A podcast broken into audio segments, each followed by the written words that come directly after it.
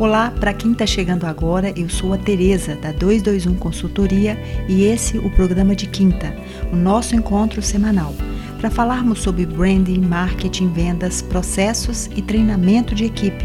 Para quem quer participar, mandando perguntas ou sugestões sobre temas, anote os nossos endereços. Tereza, arroba 221, escrito por extenso.com.br ou nos perfis arroba Tereza Cristina Orn, H-O-R-N, ou 221 Consultoria, agora em numeral. Bem, pessoal, começamos hoje trazendo temas relacionados aos impactos da crise aberta pelo Covid-19, como havíamos prometido. E hoje eu falo para o varejo. Uma crise como essa nos faz avaliar todos os processos do negócio, aproximando ainda mais do nosso cliente. Ele precisa ser sempre a nossa bússola. Se antes era, agora mais ainda. Nunca foi tão importante entender a jornada do consumidor como os dias de hoje.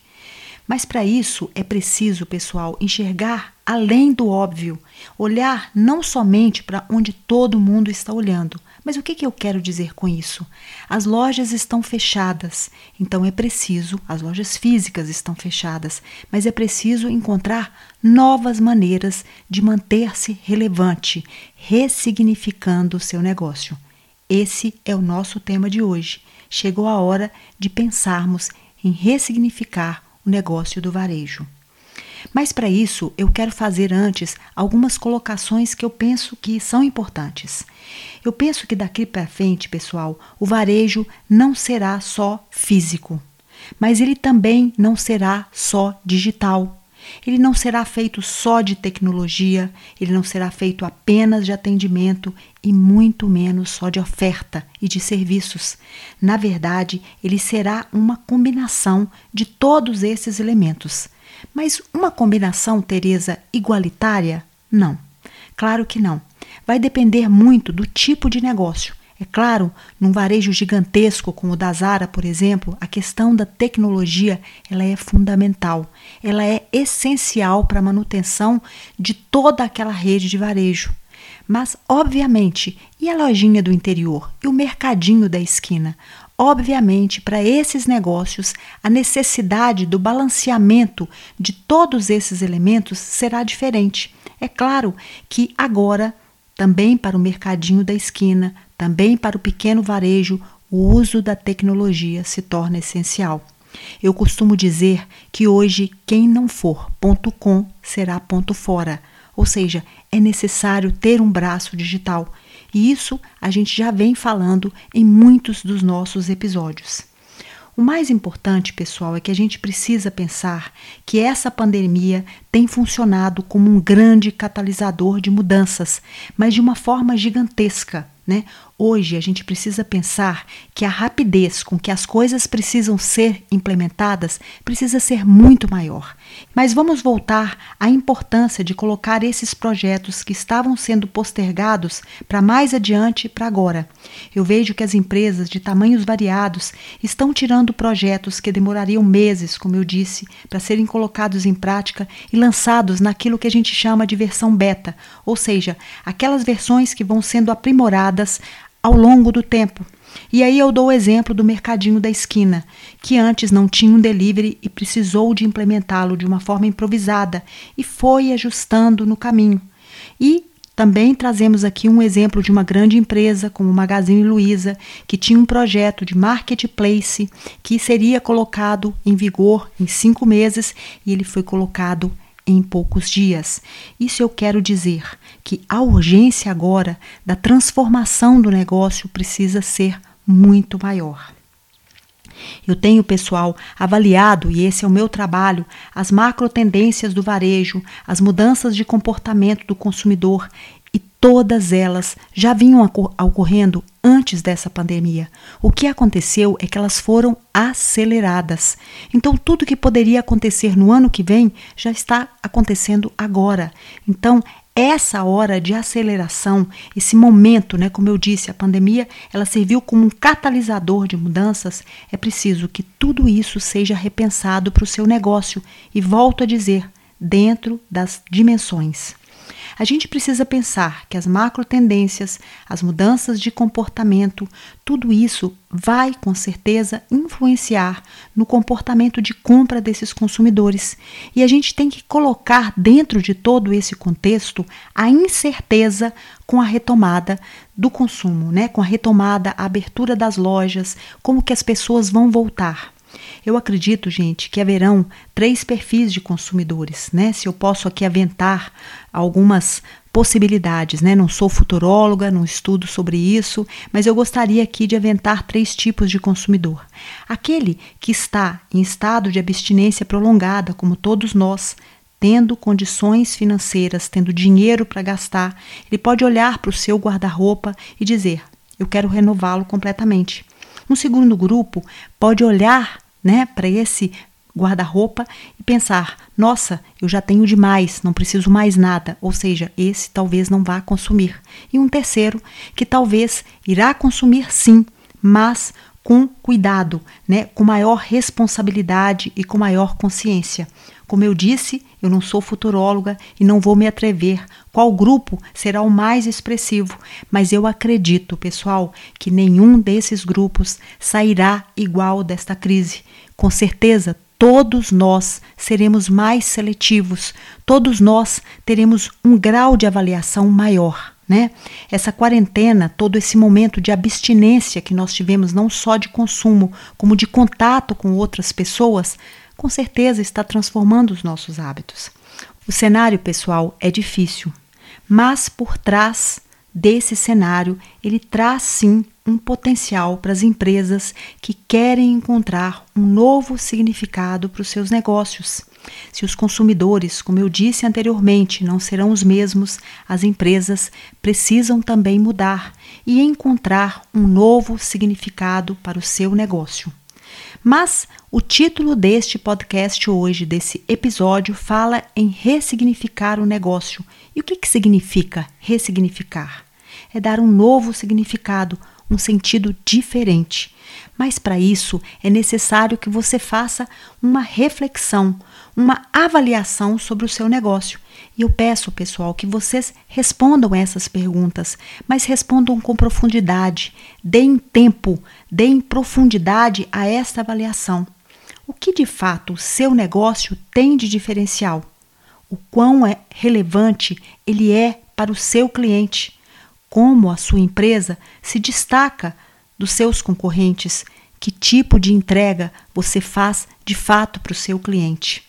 Olha, eu vou dizer que diante de uma crise como essa, haverá necessidade de provar a que veio, porque o seu negócio existe. E sei que muita gente, muitas empresas que não têm consistência vão ficar no meio do caminho. Pessoal, em breve as lojas serão reabertas. Claro que aos poucos, com todo cuidado, com todo o protocolo, e é importante pensar que depois dessa avaliação do, do, significado do seu negócio, você parta então para providenciar essa abertura. Pense como será essa abertura? Diante desses novos consumidores, diante de toda, de toda a insegurança que as pessoas estarão, como que será essa abertura? Você já pensou sobre isso? Então, para te ajudar nessa, nessa preparação, eu fiz aqui um lembrete que contém alguns itens que eu tenho chamado de um guia pós-Covid, né? Esse guia, ele vai te orientar em alguns dos pontos que eu considero que são muito importantes nesta preparação. Eu acredito, pessoal, que o grande desafio que o varejo tem hoje, antes de restabelecer as relações comerciais com os seus clientes, antes de realizar as vendas, é de fato restabelecer a confiança desses consumidores nos espaços físicos. Não vai ser fácil.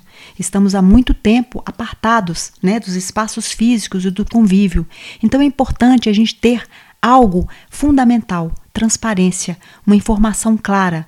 Então, se a sua loja é uma loja de rua, Perceba a importância de manter essa loja sempre aberta, né? manter a ventilação dentro desse espaço físico.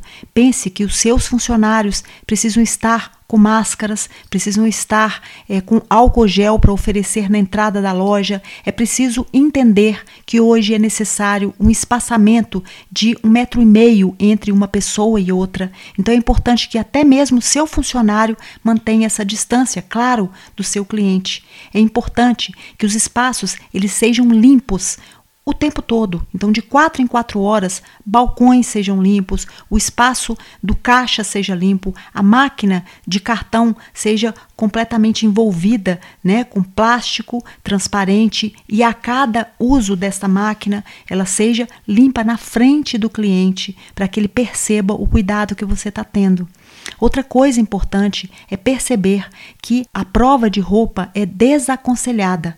A roupa, pessoal, precisa ficar 72 horas em quarentena para que ela possa ser provada novamente. Então, desencoraje o seu cliente de fazer a prova dentro dos espaços físicos. Grandes lojas, como a CIA, por exemplo, estão com seus provadores, pelo menos até o momento, né, nessa fase inicial é, e nessa fase que o contágio é muito grave, nós estamos num processo de aumento dos casos, então os provadores hoje da CIA estão totalmente fechados, né? Exatamente para que seja desaconselhado neste momento a, a prova de roupa. Outra coisa importante que você precisa manter dentro do espaço da sua loja é, e uma dica muito importante é que se o seu cliente não tiver uma máscara, ofereça essa máscara para que ele se sinta mais seguro ao ser atendido. As máscaras pessoal devem ser trocadas de quatro em quatro horas e, se for possível, você personalizar com a sua marca, isso vai ser muito importante, porque isso cria uma sinergia do seu cliente, demonstra o seu cuidado com seu consumidor. Outro ponto fundamental, então, se de um lado é importante que você tenha todo um protocolo, toda a estruturação de etapas, que a sua equipe esteja muito capacitada para seguir todos esses protocolos, né? Porque isso é importantíssimo para que o seu cliente se sinta seguro dentro do espaço. É, outra coisa importante, pessoal, é pensar na criatividade para atrair esse público para a loja. Então, como eu disse, a gente restabelecer essas relações entre cliente né, e a loja, o espaço físico, ela se dará aos poucos. As lojas que estão abertas já demonstram que o fluxo de pessoas ainda é muito pequeno, porque o medo do contágio ainda continua grande. Então é preciso atrair o público para sua loja de uma forma acolhedora, né? Um ambi em ambientes onde a colaboração e a empatia estejam presentes. O que, que eu quero dizer com isso? Eu quero dizer a importância de promover ações dentro da sua loja que possam criar esse sentimento. Mas ações, Tereza, para criar aglomeração, de jeito nenhum, né? Ações de colaboração onde você possa, através de parceiros, oferecer Solidariedade a comunidades, por exemplo. Né? Você pode vender produtos na sua loja de artesãos é, da sua região. Isso com certeza será muito bem-vindo, bem visto e bem-vindo pelas suas clientes e demonstra exatamente esse sentimento de solidariedade e de empatia. Existem também, pessoal, outras ações que você pode transformar a sua loja num espaço de serviço também, né? Por exemplo, você pode oferecer com parcerias com lojas, por exemplo, de beleza, de bem-estar, você pode oferecer cursos online para que o cliente possa comprar produtos na sua loja, que podem ser buscados na loja. Então, sua loja pode virar um espaço de experiência. Ele pode experimentar o produto, por exemplo, um produto de beleza, ele pode experimentar na sua loja, mas pode receber em casa. Então, transforme nesse momento um espaço da sua loja em área de serviço, mas não de convivência demorada, porque, como sabemos, o perigo da contaminação é muito grande. Outro ponto que é fundamental é que você precisa investir no novo merchandising. Como eu disse, a área de circulação dentro da loja precisa ser maior. Então, como ah, está sendo desaconselhado a prova de roupa, então use maior número de manequins para que as roupas sejam expostas, né? Se você tem dois balcões, retire, dê mais área de circulação para a sua loja para que o espaçamento entre as pessoas possa ser maior. Se você tem uma loja de calçado, por exemplo, é importante que o número de assentos de experimentação seja intercalado com produtos, evitando que muitas pessoas fiquem próximas umas das outras. É importante também é, entender que dentro da sua loja, mesmo que um varejo pequeno, é muito importante, é fundamental de fato que esse, esse distanciamento de um metro e meio seja sempre respeitado. E claro, pessoal, fundamental, capacite a sua equipe. Bem, dá para perceber a importância que um programa bem feito de capacitação diante de todas essas modificações, não só estruturais, mas de ressignificação do seu negócio. Ressignificar o seu negócio significa também ressignificar a atuação da sua equipe. Né? Então pense que esse projeto é um projeto muito maior do que simplesmente mostrar quais são as etapas do uso de álcool gel, de espaçamento entre, entre pessoas, de não experimentação das roupas. É de fato de prestação de serviço. Como eu disse anteriormente, é preciso determinar a relevância do seu negócio. É preciso determinar a importância que a sua loja tem para os seus clientes. Então, é, monte pequenos treinamentos, monte encontros, né? Peça ajuda das pessoas, monte manuais dessa atuação. Pense que com um consumidor novo que aprendeu com certeza ao longo desse tempo de, de reclusão muitas coisas novas, a gente também precisa oferecer algo novo, uma experiência nova, um atendimento novo dentro das lojas. Pessoal, eu quero é, terminar esse episódio hoje com um provérbio chinês que diz o seguinte: espere sempre o melhor, prepare-se para o pior e aceite o que vier. O que eu quero dizer com isso? A preparação nossa precisa ser gigantesca. Nós precisamos surpreender essas pessoas com algo que de fato elas não esperavam receber de nós.